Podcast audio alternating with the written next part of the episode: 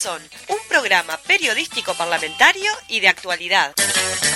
Acompáñanos por Radio Fénix 1330M y radiofénix.ui o más tarde en nuestras redes sociales. A la izquierda late el corazón. El accionar parlamentario cerca de la gente.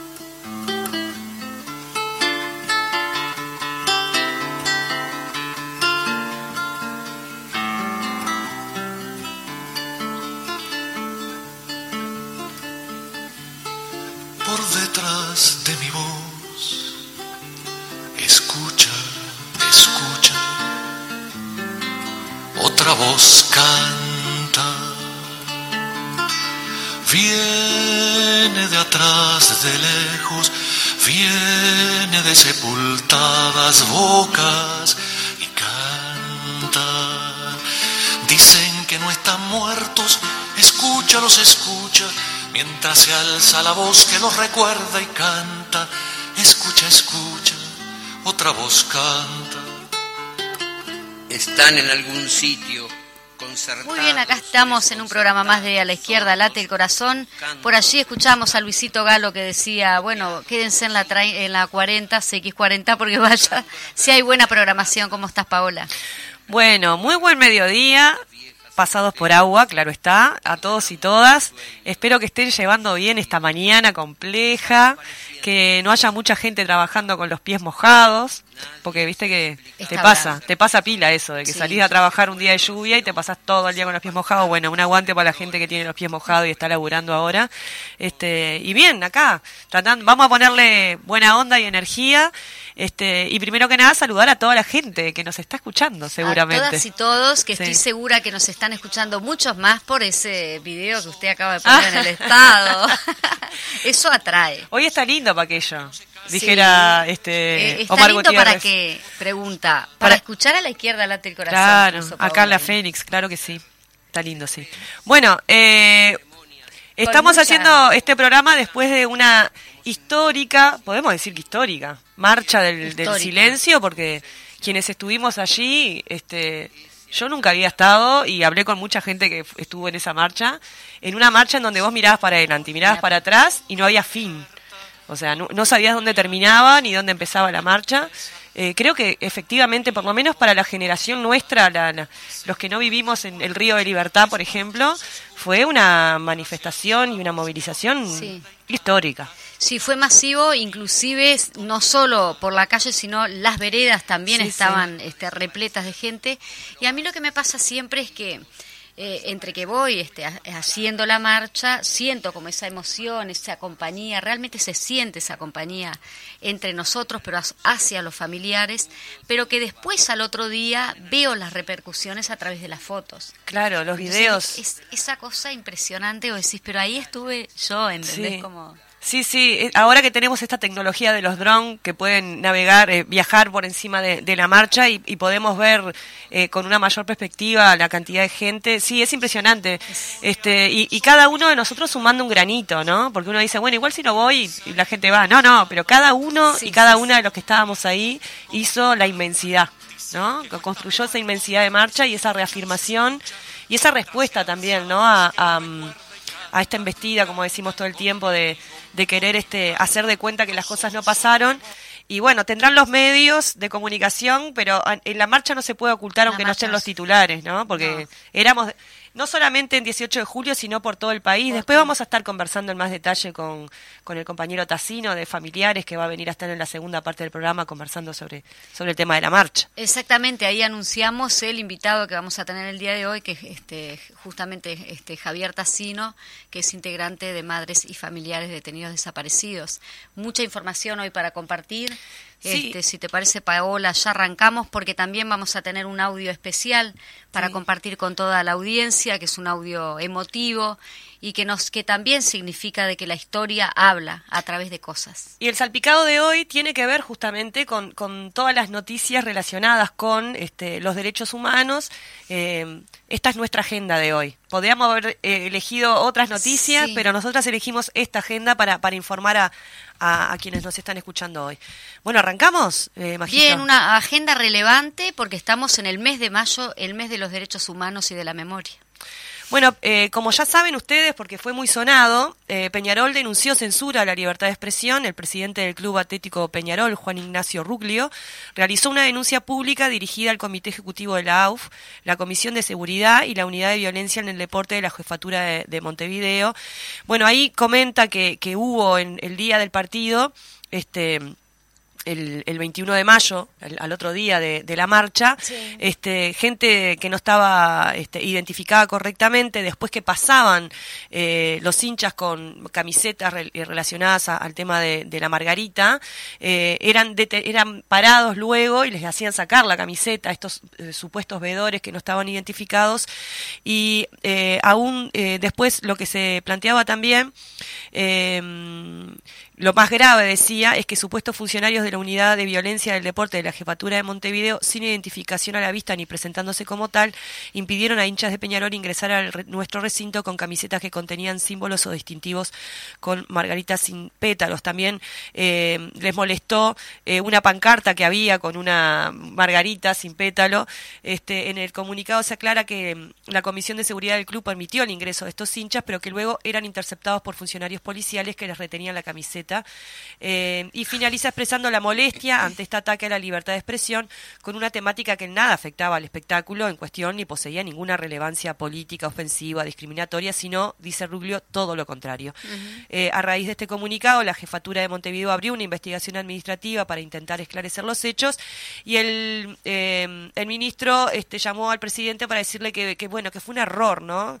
Es, que increíble cómo los errores que tienen que ver con la censura siempre tienen que ver con, con los los derechos humanos, ¿no? Sí, pero aparte, ¿qué, puede, qué puede dañar este, esa imagen del pétalo? Es decir, ¿qué, qué, puede, ¿qué daño puede hacer? Porque tampoco es eh, una imagen política partidaria, ni mucho menos.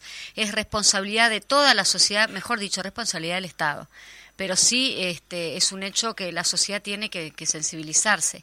Y en ese sentido, también ayer en el, en el juego de básquetbol, la hinchada de Peñarol se manifestó en memoria de los desaparecidos este, durante el entretiempo.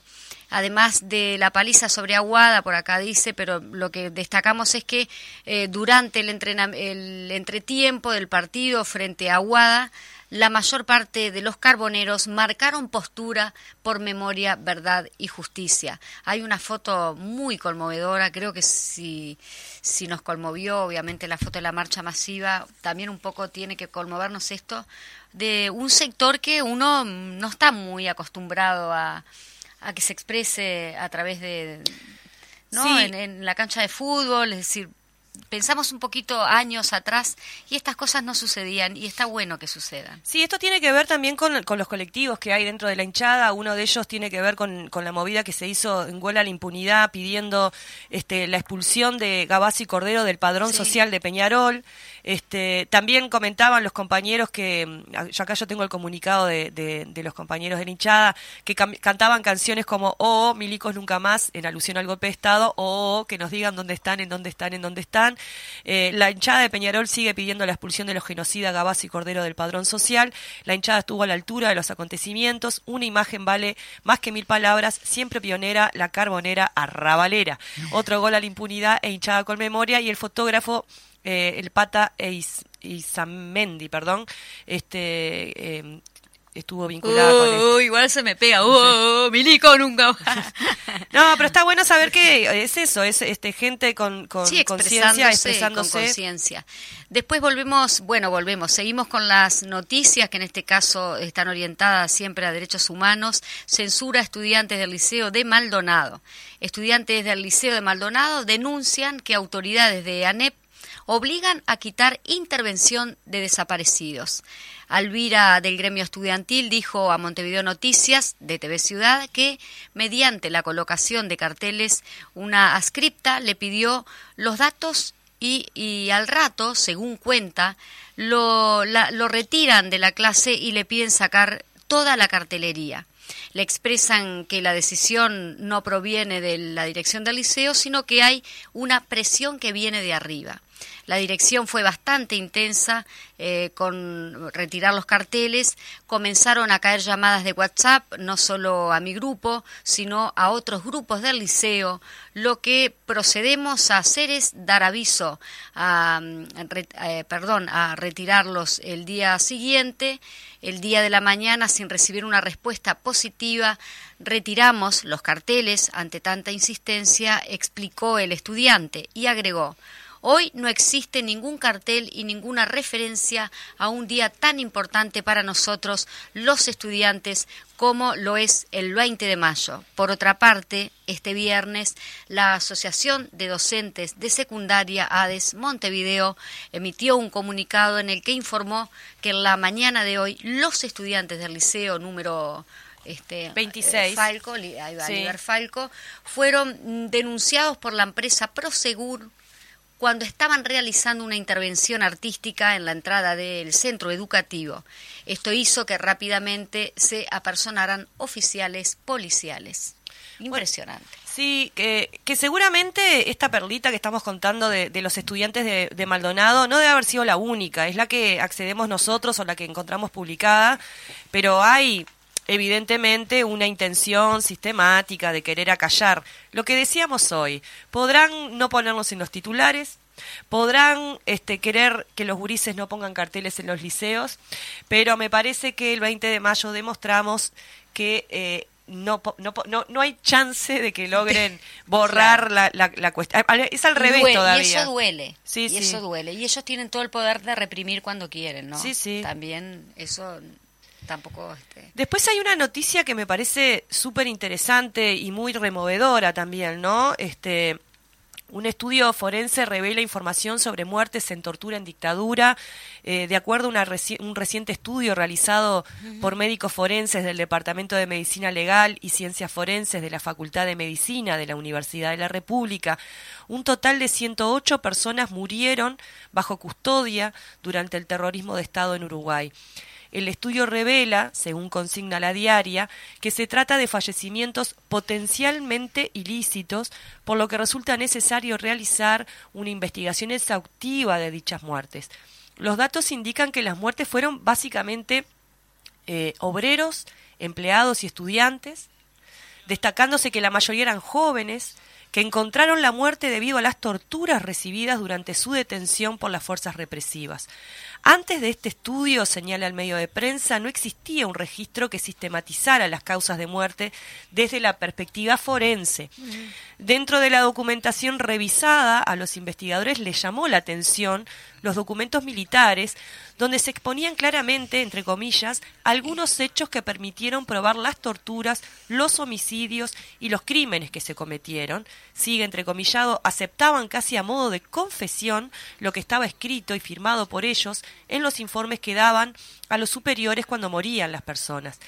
El estudio abarca desde el 27 de junio de 1973 hasta el 28 de febrero de 1985 y en el mismo se constata que, entre comillas, las personas que murieron en Uruguay bajo custodia por motivos políticos, ideológicos o gremiales fueron 108. Tremendo, ¿no? Ah, impresionante. Pero qué importante, qué importante que se siga investigando. Que salga a la luz esto. Porque la investigación es lo que decimos, ¿no? Trae verdad este, y, y, y, nos permite dimensionar y comprender qué fue lo que pasó para tener clarísimo que nunca más terrorismo de Estado, ¿verdad? Sí, creo que, bueno, cada vez va a ser más masiva la marcha si seguimos eh, manteniéndonos informados de todo, bueno, porque también era un, este, una tortura sistemática y bueno, no vamos a ir a, a esos detalles, pero Seguimos con, con, las noticias. Homenaje a presidenta de Comisión Voto Verde en el Senado. El martes 17 de mayo, la senadora del Frente Amplio, Lilian Quechichan, realizó un emotivo homenaje a las tres eh, presidentas de la Comisión Nacional Pro Referéndum que se opuso a la ley de caducidad y condujo la campaña por el voto verde. María Estergati, de Islas, Elisa Delepiane de Michelini y Matilde Rodríguez de Gutiérrez Ruiz. En el portal de El Popular podrán encontrar una transmisión, transcripción. De, perdón, transcripción de parte de, bueno, en cuanto a esta emotiva intervención allí en el Parlamento. Sí, sí, sí. Eh, bueno, también eso, ¿no? Enmarcado en, en, en, en, las distintas acciones que se realizaron en el marco del 20 de mayo, que también continúan después, ¿no? ¿Te acordás que el otro día conversábamos de que eh, ya, no, ya no solamente es el 20 de mayo, sino que es el mes. El mes, el mes de la, memoria, que el otro día te acordás que conversábamos que del otro lado, ¿no? Quieren encajarnos el mes del soldado y, y, el mes del no sé qué, este, que claramente no, pero digo, eh, es el mismo camino, ¿no? El mismo camino que los va a llevar a darse contra una pared, porque está claro que, este pueblo ya... No nos moverán, como decía. Sí, este pueblo ya, ya está muy consciente y, y, aparte te, te das cuenta porque el otro día en la marcha vos mirabas para todos lados y eran mucha gente joven. Eso, eso Mucha justamente fue es lo que, que si más no, ¿cómo juntas toda esa gente? No hay chance. no, son todos viejos los que van a la marcha. O sea, no hay chance que vos puedas hacer ese Exactamente. esa cosa multitudinaria. Y lo bueno de los jóvenes es que van a reproducir, es decir, que el nunca más va a ser hasta que se encuentre hasta el, último, Es decir, son 197, queremos los 100, las 197 este, desapariciones. Sí.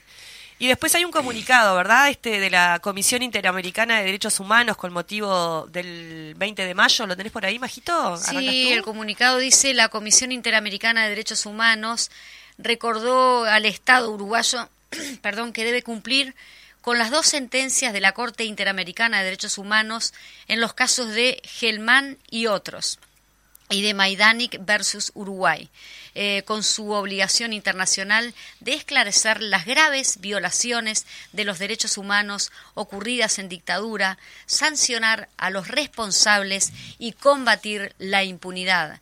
La comisión emitió una declaración a través de la cual recordó a las víctimas de la dictadura cívico-militar y realizó un reconocimiento a las madres, abuelas, hijas y familiares en la búsqueda incansable de sus seres queridos y en su lucha por memoria, verdad y justicia. Asimismo, la Corte Interamericana remarcó que el Estado uruguayo debe cumplir con las dos sentencias de la Corte Interamericana de los Derechos Humanos en los casos Hellman, eh, Maidanic, eh, con su obligación internacional de esclarecer las graves violaciones de los derechos humanos ocurridas en dictadura, sancionar a los responsables y combatir la impunidad. Hablamos de la Comisión este, Interamericana de, Derechos Humanos.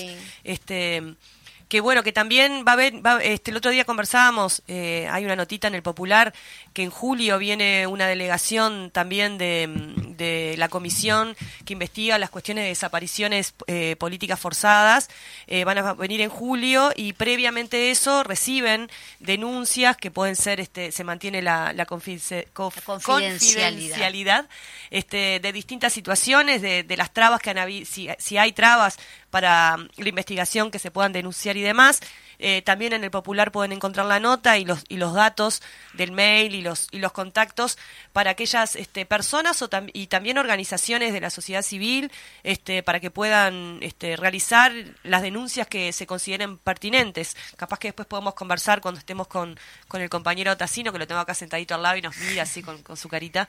Este, claro, porque no le vamos a dar la bienvenida hasta que no le demos hasta que le demos el aire. Pero acá, acá, lo tenemos. Acá tenemos, sí. Dale, dale, eh, seguimos, no sé seguimos. si seguís allí o... No, no, no, bueno, seguimos, seguimos así Vamos ya. acá miércoles 25 de mayo, es decir, hoy, en el día de hoy, la Asociación de Madres y Familiares de Uruguayos Detenidos Desaparecidos invita a la conferencia a realizarse el próximo miércoles 25 del corriente a las 19 horas en la Asociación de Prensa del Uruguay, que queda allí en San José eh, 1330 como, como quien diría, atrás de la Intendencia por la calle San José y será muy grata la presencia de todos los que puedan estar. Supongo que esto será para hablar un poco de la, de la repercusión Sí. o el impacto que, que sucedió allí en la marcha, que también lo vamos a estar hablando con Sí, capaz que tenemos un adelantito, una primicia ahí de, de, de compañeros. Veremos. Mm, Nos dice que no. Nos dice que no. Oh, bueno.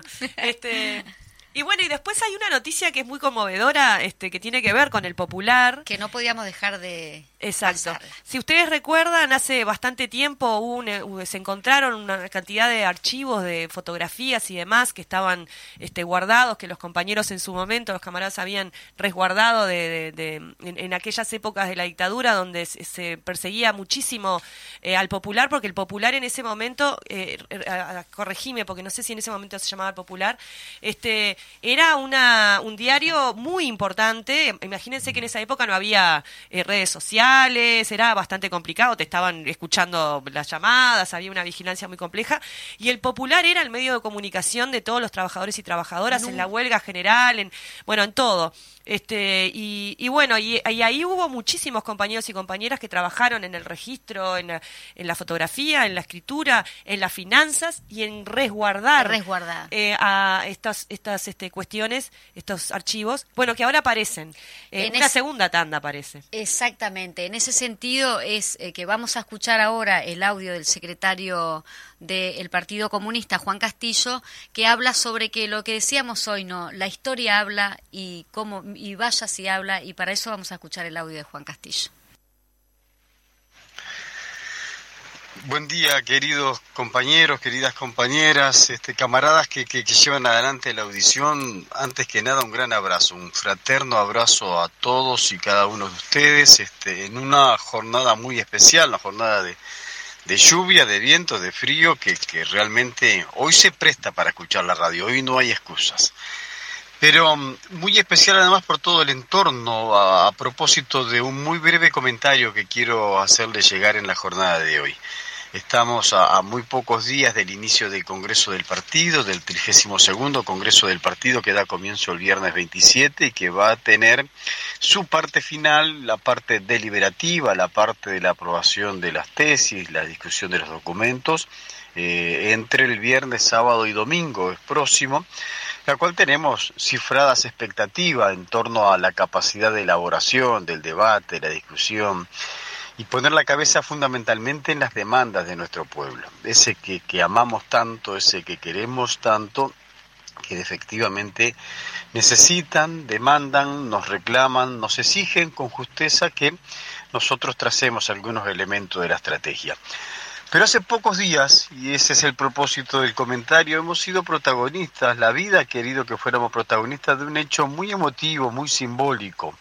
Ustedes saben de qué ha ocurrido a propósito de aquella aparición de hace algunos años atrás de las latas que contenía los rollos de la película, los rollos fotográficos del Popular que habían sido escondidos después que el 9 de julio del 73 la dictadura fuera a las instalaciones del Popular a querer romper todo, sacar todo, y en una actitud, en una decisión política de los trabajadores del colectivo gremial allí, había decidido que cada cual tenía su tarea. La tarea de un grupo de compañeros y de camaradas allí era esconder precisamente esos negativos para que quedara después para la posteridad.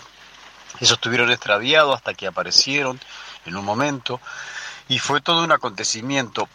Pues cuando parte de la película parecía terminada allí, resulta de que hace pocas semanas atrás una persona se me acerca para decirme de que quería conversar conmigo, que tenía que ser en un ambiente privado, que iba a estar con su abogado. La entrevista que la concretamos finalmente era para decirme de parte de, un joven vecino que fallecido su padre, que tenía algunas instalaciones este, eh, privadas, este, había descubierto que habían algunas bolsas este, y algunos sobres que decían todos el popular, tenían fecha, tenían nombres, nombres distintos eh, o títulos distintos, pero que había una cantidad de latas. Y que les trajo una que decía 5 de febrero de 1971. 5 de febrero de 1971 y al abrir el sobre vio fotos del Palacio Legislativo, de mucha gente, de una asamblea y algunas caras conocidas, entre ellas la de Arismendi, la de Serengni, la de Terra, el Pepe de Lía. Se trataba que en esa lata contenía precisamente los registros fotográficos de lo que había sido el momento de la fundación del Frente Amplio. Le dije que efectivamente sí, eso era del popular, eso le pertenecía al partido, que había ocurrido algún debate, alguna discusión hace algunos días, él estaba enterado de eso, por eso vino a la fuente y creyó que éramos nosotros los destinatarios. Por lo tanto, acordamos un día, ese día fue el 20 de mayo, el viernes 20 de mayo, para hacerlo simbólico, para sumarnos a lo que era Operación Memoria Histórica, para sumarnos a la necesidad de conocer la verdad, de exigir justicia y de reclamar nunca más al terrorismo de Estado. Y entonces convocamos a algunos y algunas de los integrantes del colectivo del Popular, del vieja, de la vieja organización de la estructura, de los veteranos nuestros, de nuestros queridos viejos. Vinieron tres de ellos, uno no pudo venir porque mm, se enfermó ese día, algunos estaban en el interior y bueno, no podíamos movilizar a todos, pero fueron fiel testimonio esos tres queridos compañeros y compañeras, eh, los compañeros actuales del Popular, una delegación del Popular actual, eh, una delegación del Ejecutivo del Partido, algunos integrantes del Comité Central, nos dimos cita allí para recibir una bolsa de alprillera que contiene más de 50, creo que exactamente 54 o 55 latas que tienen centenares, miles de rollos de fotografía del registro del popular. Es una cosa muy emotiva, es una cosa que ustedes no, no, no entenderán que yo no pueda describir con pocas palabras lo que fueron esos momentos. Esos veteranos no podían ni querían contener las lágrimas, eh, se abrazaban, se reían, miraban, se miraban, se veían, se reflejaban, contaban anécdotas. Hemos tomado la decisión, además, en un justo homenaje para ellos, poder celebrarlo, conmemorarlo, reuniendo a todos los que estén vivos de esos queridos compañeros para hacerle un agasajo, para rendirle un homenaje por ese papel heroico que jugaron, cómo se la jugaron, por las decisiones que estaba tomando nuestro pueblo. Y además hemos tomado la decisión también de que esta otra bolsa, esta otra cantidad de miles de fotografías, de rollos fotográficos, vayan también al Centro Fotográfico de Montevideo, de la Intendencia Municipal, al igual que las otras decisiones que tomamos, y entonces lo vamos a entregar seguramente en otra fecha simbólica, el 27 de junio de este año, el día del golpe de Estado, pero al mismo tiempo cuando conmemoramos la heroica huelga general, poderle hacer entrega a la compañera intendenta Carolina Cose y al director del centro fotográfico ese tesoro preciado, ese patrimonio de la historia del pueblo y de la lucha de nuestro país. Quería brevemente compartir esto con ustedes, todavía me embarga la emoción y, bueno, ya podremos hablar este, más, con más detenimiento también. Un gran abrazo, queridos compañeros, queridos amigos.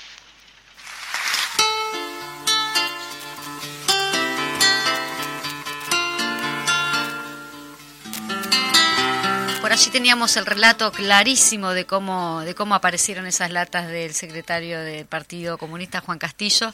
Y también no podemos dejar de mencionar algo que, mirá, en gigante está. Pará, porque yo quisiera decir algo con respecto al audio, porque lo que acabamos de escuchar es muy conmovedor. Este, nosotros ahora estábamos repasando las fotos que se sacaron en, el momento en el que se, en el que se abren esa bolsa alpillera que hace referencia. Es impresionante. Imagínate ser un trabajador de esa época y encontrar eso, ¿no? la alegría de haber podido este, cumplir con el objetivo de rescatar esos materiales. No sé, me parece como súper interesante y va a ser re lindo después y muy interesante y muy formador y muy todo poder verlas después en el centro de fotografía cuando se haga finalmente entrega, que ya hay una parte de, esos ya hay una parte, sí, van a este, elegir el, eh, justamente el día de la huelga, como le decía allí eh, Juan Castillo. Mm. Sí, la verdad es muy conmovedor, lo relatamos ahí cuando lo escuchábamos también de la expresión de, de, esos veteranos con, con, las cajas como que si fuera un juguete, como si fueran niños emocionados.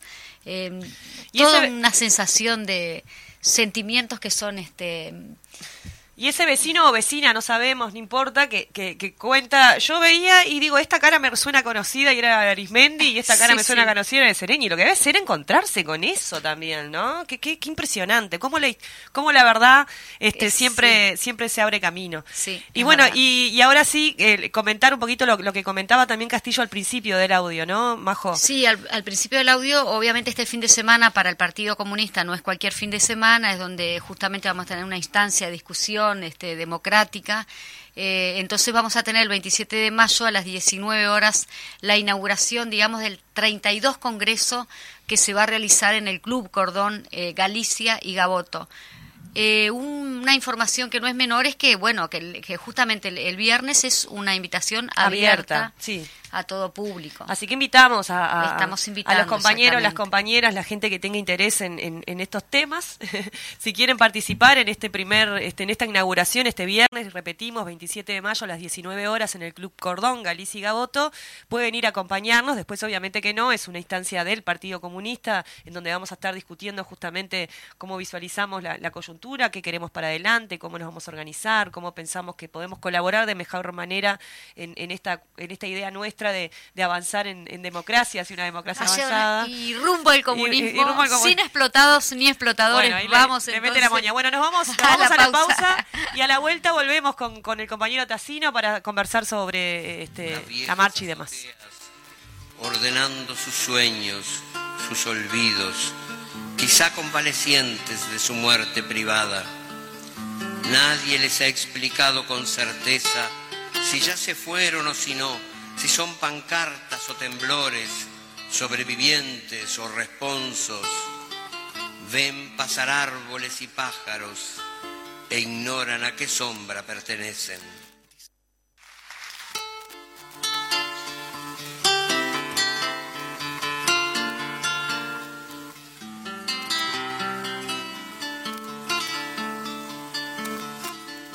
Bueno, ahora sí vamos de lleno a este, el integrante de Madres y Familiares de Detenidos Desaparecidos, eh, Javier Tacino. ¿Cómo está Javier? Buenos días. Buenos días, bien. ¿Y ustedes cómo están? Gracias por... Qué valentía estar aquí presencial en, en, los estudios. Tanto trabajo, una jornada más. No si marchamos bajo la lluvia... Ah, ¿qué año fue, verdad? Aparte, aparte el 19. Aparte soy joven todavía. Tengo es joven, no sé, se lo ve muy bien, se lo ve muy bien. Aparte sesenta y pocos de años. Ah, un pibe, un pibe. Un pibe. Bueno, tuvimos una marcha imponente, decíamos hoy al principio.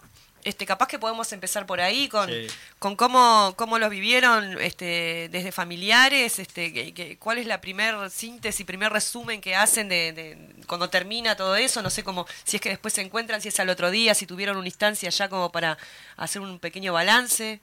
Sí, tuvimos, ¿no? Este, en fin, cuando empezamos a ver la, la gente, este, impresionante, ¿no? Era muy emocionante porque aparte habíamos vivido todo, todo el trabajo del mes también, ¿no? Que desde el 2 de mayo, este, bueno, el método ese de, que la gente participara en sus lugares, porque no todo el mundo participa en, las marchas, este, por muchas razones la gente no puede participar este, y ni siquiera la ve. Digo, la, la innovación de esta marcha es que se firmó TBC TV, Ciudad, lo filmó, hizo la filmación toda la marcha, la gente lo podía ver en su casa. Y ese método de, la marcha virtual en, esos dos años de pandemia, este, también la gente se fue organizando, fue viendo qué podía hacer, este, y bueno, hizo, hizo cosas maravillosas en plena pandemia. el, el acompañamiento, la, la aprobación y sobre todo el hecho de, de hacer. Viste que cuando vos este, construís algo, este, siempre lo querés más, ¿no? Sí. Porque participás, porque lo haces, porque sos parte, sos Sí. parte. Más allá del pensamiento, sos parte.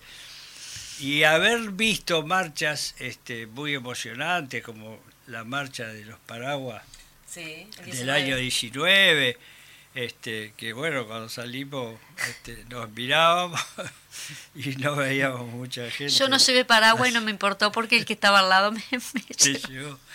Este, sí, sí, salimos, salimos, salimos. Este, y salimos y bueno, no sé, la gente estaba cobijada, en algún lado estaba cobijada porque fue impresionante, ¿no? Este, y ahí hablamos sí de jóvenes. Había muchos jóvenes, por suerte los jóvenes se han incorporado a esto. Pero había mucha gente de edad, Sí. con los paragüitas que se mojaron, que participaron.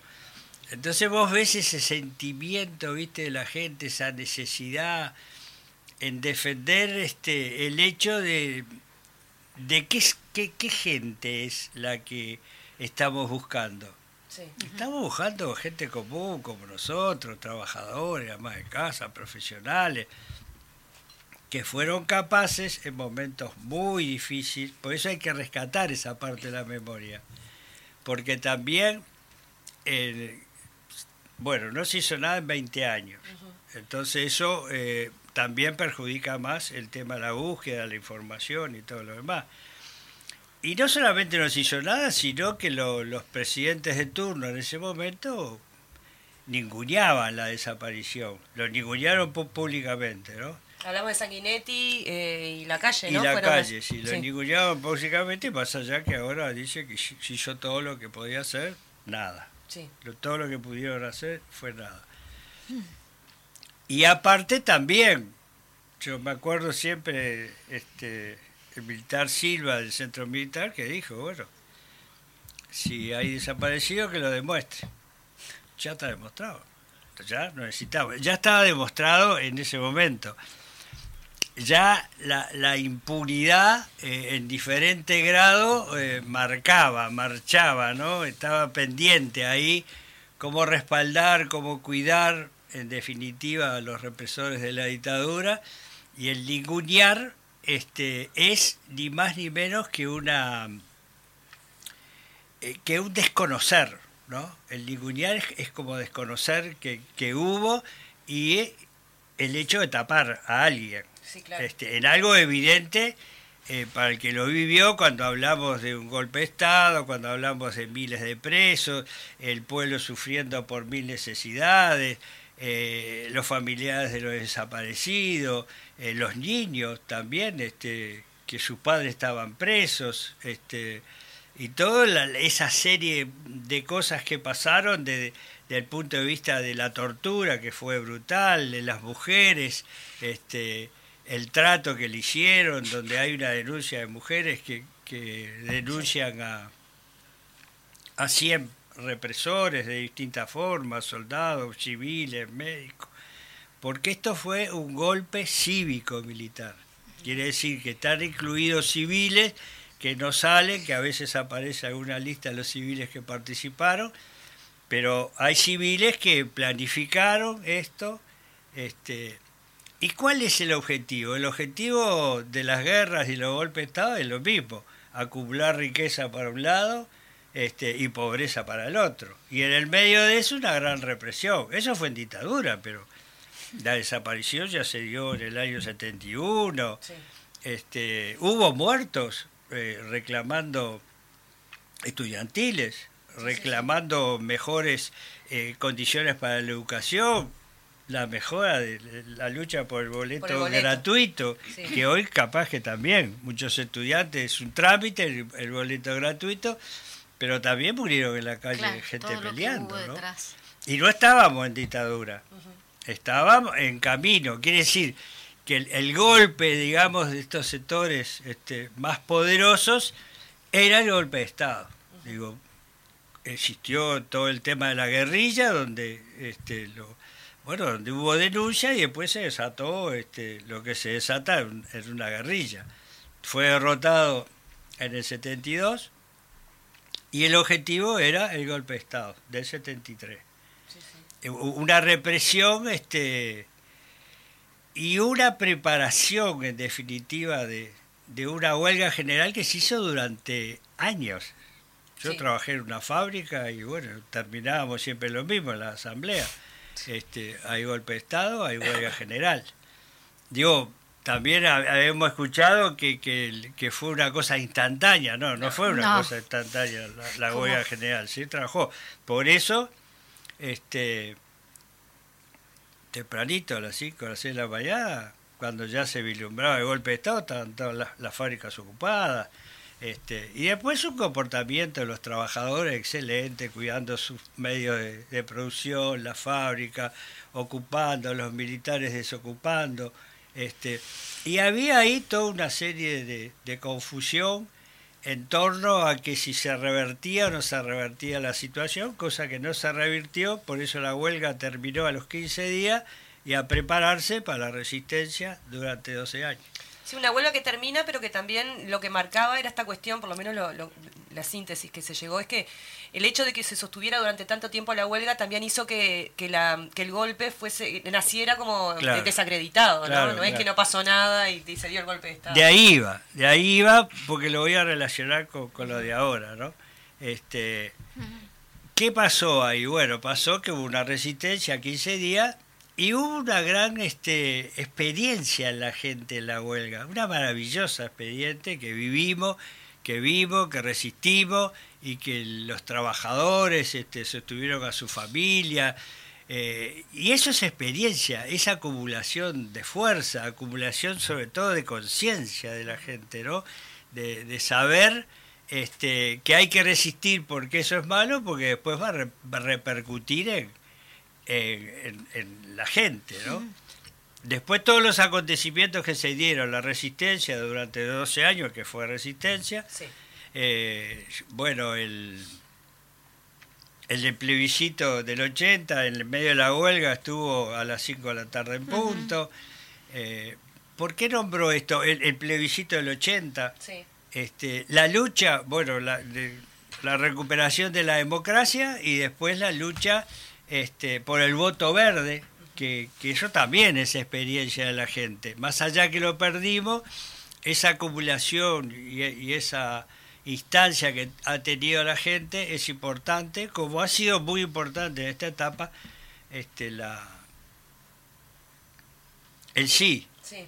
El este, referéndum. sí. el referéndum, el, el recuperar, digamos, la, la memoria, el recuperar la esperanza, el- en tratar de no de, de tratar de que no se aprobaran esos 135 artículos que iba a ser este aprobado para la gente y bueno, ahora lo estamos sufriendo, ¿no? Esa igualdad de oportunidades este que que se ha perdido en muchos lugares, este, hoy lo sufren, este, no lo sufren los mayadores, lo sufre la gente con todo el salario, jubilaciones y todo lo demás. A nosotros también pasa eso, ¿no? Este, la lucha por recuperar la verdad, la lucha por los desaparecidos se inició por allá, bueno, con alguna instancia en el 84, clandestina, después el- la posibilidad de que las madres iban a la Plaza Libertad eh, con sus carteles reclamando la aparición, eh, que eran pocas, este, con una gran dignidad y una gran valentía, con un gran sentimiento sobre todo, ¿no? Sí. Y bueno, eso se ha mantenido du- durante años. Después, este, con, con muchas experiencias, con mucha gente que, que ha participado, que ha entrado, que ha salido por diferentes circunstancias. Después se da el, el hecho de que se empieza la marcha, donde la familia de Selmar, Gutiérrez Ruiz, este, decidieron hacer una marcha en torno a sus familiares, nos invitaron, participamos. Cumplía como una fecha, ¿no? no El 20 de mayo la muerte de. Selmar y, y Gutiérrez Ruiz. Ahí va. Y bueno, seguimos con las marchas y bueno, y ahí también mucha agua bajo el puente, mucha gente que ha ayudado. Esto no es este no es mérito de más allá de que trabajamos y hacemos, pero tampoco es méritos de los que estamos hoy en, en familiares, ¿no? Muchos sí, porque todavía están vivos, pero también han fallecido muchos. Hay mucha gente que, que ha ayudado en torno a eso.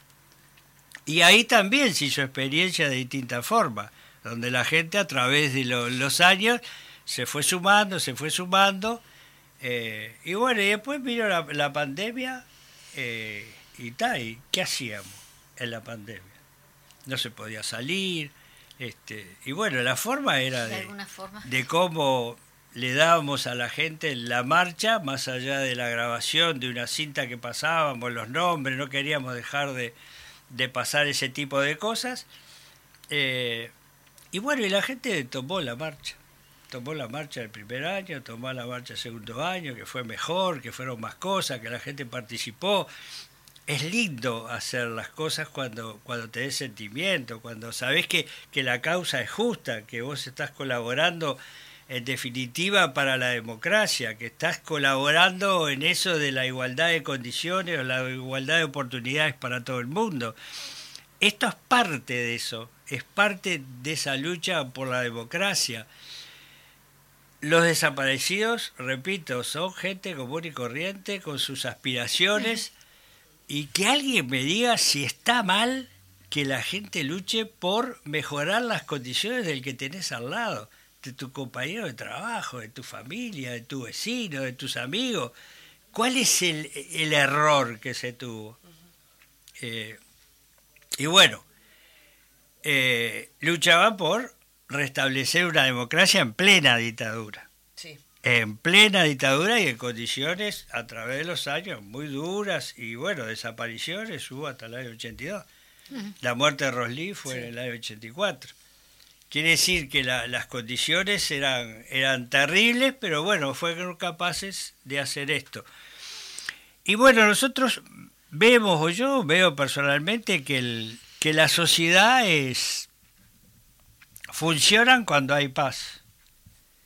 Si en la sociedad no hay paz, si en la sociedad no hay este, una igualdad de condiciones, si en la sociedad se vulneran los derechos de la gente, eh, no es la gente la que, la que vulnera la paz, es, es el que hace lo que hace. Lo que hace para que la gente, bueno, que, que, que tengan problemas en la enseñanza como no lo han tenido, que se bajen los salarios, que se bajen las jubilaciones, que se haya, haya recortes en una cantidad de lugares, y que hoy, a dos años, este, hay cientos de personas que comen en ollas populares. Este, no es el tema que yo te ayudo y te doy una canasta o, o esa aglomeración de, para que las ollas vengan a buscar las cosas a donde están lo- los comestibles, no. Hay que terminar con las ollas, que la gente gane y que pueda ir a su casa a comer, a hacerse la comida, a estar con la familia. Este, y bueno, eh, tuvimos una gran marcha. Una, un- eh, perdón, dale, Majo. No, no, tranquila. No, iba a consultarte porque eh, vos, vos hacías como este relato de este camino que, que- que se fue como construyendo, ¿no? Y, de- y, mm, y cómo llegamos a, a esta marcha última, que hablábamos con Majo, no sé si ustedes piensan lo mismo, que fue una marcha histórica, o sea, Sí, sí. yo no sé si había habido tanta gente junta el No. 18 de julio en algún momento. No, no. Y en, y en otras marchas. Y en otras marchas. La composición de, quienes marchaban ahí, que decíamos ahí mucha gente joven y también mucha gente grande, que es lindo de verlo, es lindo ver a los viejitos haciendo su esfuerzo y al joven al lado emocionado de estar marchando junto al viejito, ¿no? Porque son momentos históricos caminando juntos. Eh, y, y en ese sentido, vos ahora, me- que me parece interesante, haces como el enroque en el sentido de que la marcha no es una cosa aislada de todas las otras luchas que estamos dando en el movimiento popular, ¿no? Y cómo esa acumulación que han hecho desde madres y familiares este, también aporta a- a- a todo lo demás, ¿no? Vos ahora mencionabas el tema de las ollas, salía una noticia hace poquito, un video de una vecina que iba a la olla y casi se desmaya Sí. porque, porque tenía hambre.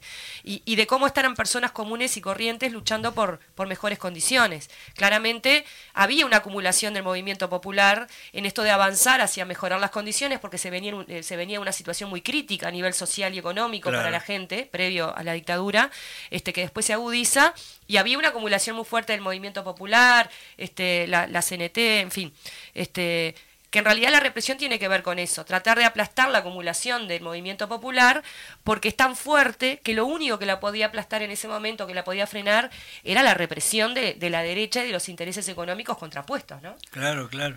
Este, Hoy los también los los los impedimentos de la derecha se ve hasta en la propia difusión de, de lo que vos querés. No, no solamente hoy estamos acá en la radio porque bueno, porque es una radio que tiene el partido, que tiene el, el- el diario, este, y bueno, y te permite desarrollar, pero es, se da muy difícil, se da muy difícil en torno a otros medios que no publican, que no dejan, que yo estoy convencido que muchas cosas no las pasan porque hay una llamada, hay una llamada hasta para que no se pase. Estoy convencido de eso, ¿no? Como estoy convencido que la información de los desaparecidos está, que la tienen, que está ahí guardadita y, y bueno, no sé, yo se pasó por televisión, los represores podían haber visto y eh, lo que significó eso, pero no, so- no solamente fue la marcha. Se hizo en 50, lu- está- estamos en 50 lugares del interior, estamos, eh, vamos a seguir recopilando. Sí. El deporte se incorporó, ¿y cómo no se va a incorporar el deporte? Que el deporte lo hacen seres humanos, que tienen cabeza, que piensan, que tienen desconocimiento a su vez de muchas cosas, de los jóvenes que vos decís, y bueno, está esa interrelación que se da con los jóvenes y los viejos es natural porque las personas de más edad pueden dar experiencia, Exacto. pueden contar cosas que los jóvenes por la edad no lo vivieron, no es que los jóvenes no, no quieran libertad, no quieran desarrollarse, no quieran estudiar, no quieran trabajar, no es eso. Los jóvenes tienen derecho a saber la verdad. Y los medios y la forma de difusión la tienen que escribir los pueblos. En ese sentido de los jóvenes, justamente en una entrevista que mantuvimos con que te hice yo ahí en APU, este, tú decías que hay que mencionarlo a los desaparecidos y lo que decís justamente esto de los jóvenes, también se ha tratado de que la información no se difunda de quiénes fueron, de qué hacían, Claro. porque los represores, eh, también la idea de los represores era eso, de que no se conociera la historia. En ese sentido, a mí siempre me, me genera eso de, tú decías también el tema de que se secuestra, que lo que está secuestrado también es la información. ¿Por qué, no, se- ¿Por qué es tan difícil encontrar esa información? ¿Qué es lo que hay que hacer? Eh, capaz que parece inocente mi pregunta, pero ¿por qué, ¿por qué cuesta tanto? ¿Qué hay que hacer? Y cuesta tanto porque esa información lo mantienen los represores y quien cubre a los represores. Cuando la información, cuando determinada información, eh, vos ves que faltan en el medio información de, de una consecuencia de, de números que siguen, eh, ahí si falta información eh, es de ellos, ¿no? Es la información. Por lo tanto, eh, el hecho de, de lo que se hizo ahora, cuando yo dije muy rápidamente que se hizo en 50 ciudades, en 18 departamentos, la participación de esa gente, el hecho en el interior, que es más complicado, este, es muy importante. Como se hizo, el- todos los uruguayos que hay por el mundo hicieron como Exacto. 12 representaciones. Y- Maravilloso. y los clubes de fútbol, básquetbol, este, también andan por 14, 15, contando el Maya Oro que cuando llegó se puso la camiseta de familiares. Lo que sucedió ayer en el Palacio Peñarol. ¿Por qué no salía la hinchada antes? Porque había un impedimento en que saliera, porque no les permitían. Como no se da o es mucho más complicado para los jugadores, yo no creo que los jugadores este, de los cuadros grandes eh, no quieran, no tengan pensamiento, no piensen en libertad. Este, hay, hay una cosa ahí de los, de los clubes que no los dejan desarrollarse. ¿Qué opinas de las represiones o el- que han eh, que han este se han desarrollado inclusive en, en centros estudiantiles como lo acabamos de decir ahora con Sí, sí, con las Paola el tema de las de las acciones de censura Sí. eh, por una imagen que, que no dice no no Ah. es no es este peligrosa Es, eso es, es falta de libertad, totalmente falta de libertad, y es temor de que la gente se informe. Este, esas imágenes no dañan a nadie, son imágenes que buscan la paz. el hecho de saber la verdad, se busca la paz, se busca un desarrollo de la sociedad en esa igualdad de oportunidades sobre la base del conocimiento. Por eso también se ha avanzado mucho el gobierno anterior con el plan Saibal. ¿Qué es el plan Saibal? El plan Saibal tiene que ver con que los jóvenes y los más viejos, este, bueno, pueden salir al, al, al mundo y enterarse de las cosas que pasan. Este, lo, lo, mismo de las personas de edad que tienen su computadora, que se comunican, que hacen esto, que hacen el otro. Se necesita más libertad, más conocimiento del pasado, porque conocer el pasado este, y saber lo que ha pasado es tener un buen futuro y es saber este, qué hacer con el futuro. Por supuesto que no queremos que haya nunca más dictadura.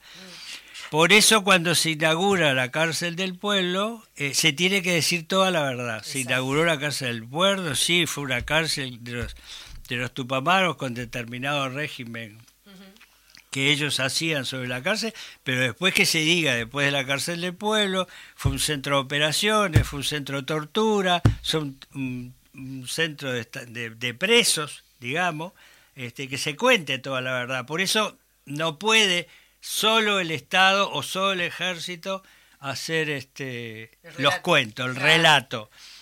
El 18 de mayo, el día, tú lo decías, el día del soldado, eh, está bien que sea el soldado, no hay por qué cargarle al ejército actual y a los soldados actuales eh, lo que hicieron que la dictadura. Esa mochila se la tienen que sacar y al mismo tiempo presentar lo que hicieron los represores.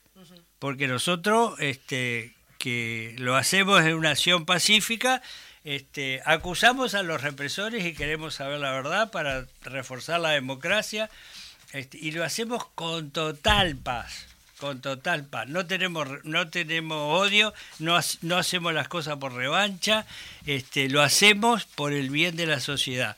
No puede ser es como es un poquito como una represión no este, como una como una molestia el mes del soldado cuando es el mes de, de, la memoria. Y los invitamos después, si todos los medios concurren en torno al... Iba a mencionar eso, que, que, tenemos la conferencia de prensa que es ahora, hoy, a las 19 horas en, en APU, San José 1330. ¿Qué, qué, cuál es la idea de esta conferencia? Más allá de que no, no, nos cuentes qué es lo que se va a plantear, pero la idea es justamente poder hacer una declaración en relación a, lo, a la marcha, ¿hay alguna pueden información? Ir, pueden ir y se van a enterar. Ay, no quiere decirlo, yo sabía. No, no, pueden ir y se van a enterar. O sea que hay, hay información este interesante ahí. Ah, sí, hay una conferencia de prensa que queremos... El popular en la calle va a estar presente. Acá nos manda felicitaciones Juan Landaco por el programa que nos están regalando, dice. Bueno, buenísimo. Esperemos que sume.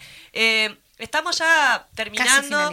Eh, nada, me parece que, que, que está bueno rescatar. Eh, nosotros nos costó, cuando hablo de nosotros hablo de la izquierda, eh, tanto sus organizaciones sociales como sus expresiones políticas partidarias, en este caso el Frente Amplio en particular, eh, nos, nos, ha costado mucho la hegemonía eh, cultural, ¿no? En eh, poder pensar en, en, la cuestión de la solidaridad, poder salir de, esa, de esa, estos valores individualistas que tiene el capitalismo, del sálvese quien pueda, de la meritocracia, de, no ver al pobre como el, el, causante de los problemas y no poder visualizar que el problema está en otro lado, pero en fin, no hemos logrado ese, esos cambios. Pero lo que tiene que ver con los derechos humanos, y en lo que tiene que ver con los hechos ocurridos en la dictadura y la necesidad de verdad y justicia y nunca más terrorismo de Estado, me parece que sí.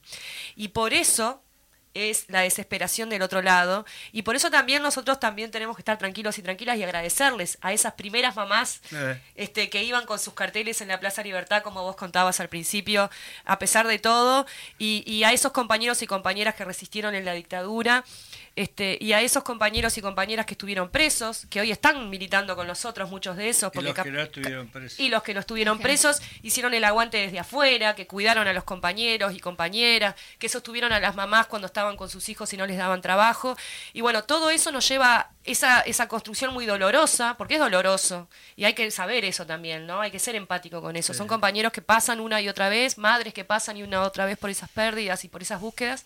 Entonces, lo que a mí me sale, y creo que Mario José también, y, en general, y a los jóvenes también, es un agradecimiento muy profundo de que se haya sostenido esta lucha, de que, de que no hayan este, nunca dejado de hacer la marcha, ni siquiera en pandemia, de que nos hayan entregado la marcha, de que la consigna sea que todos y todas somos familiares, lo decíamos en la editorial del Popular, porque esa es una consigna unitaria, si hay algo que tiene el, el movimiento popular uruguayo es la cuestión de la unidad y me parece que esta marcha definitivamente es la, síntesis, ¿no? Porque es muy transversal. Y bueno, y agradecerle a, a a, todos los compañeros y compañeras de madres y familiares y a todos quienes trabajan en torno a esta marcha, que, nos permiten este, seguir con conciencia fuerte y, seguir luchando por, verdad, justicia, memoria y, nunca más este terrorismo de Estado. Bueno, allí estaríamos. Muchas gracias, Juan. Este Juan, Juan, eh, Javier. Eh, allí estaremos entonces en la actividad, como mencionabas y no sé si un, minuto para despedir. chiquitito porque ya chiquititito el, agradecimiento de nosotros y lo importante que tenemos es la gente. Ustedes están dentro de la gente también. Claro que sí. Este es la gente esa gente que participa que descubre que ve cosas. Y cuando te digo que es colectivo es colectivo porque esa margarita la hizo una persona que donó los los, derechos. a familiares. La camiseta Todos somos familiares también, la crearon dos compañeros este, en su medida y aportaron. Y, la tomó la gente, para nosotros la gente, que nos entienda y que bueno, y que exprese y que no deje morir a, los desaparecidos. Bueno, muy bien, nos estamos despidiendo este fin de semana con Congreso del Partido. Chau, chau, nos vemos el miércoles que viene. Salud, gente, salud sobrevivientes o responsos, ven pasar árboles y pájaros e ignoran a qué sombra pertenecen. Dicen que ahora viven en tu mirada, sosténlos con tus ojos, con tus palabras, sosténlos con tu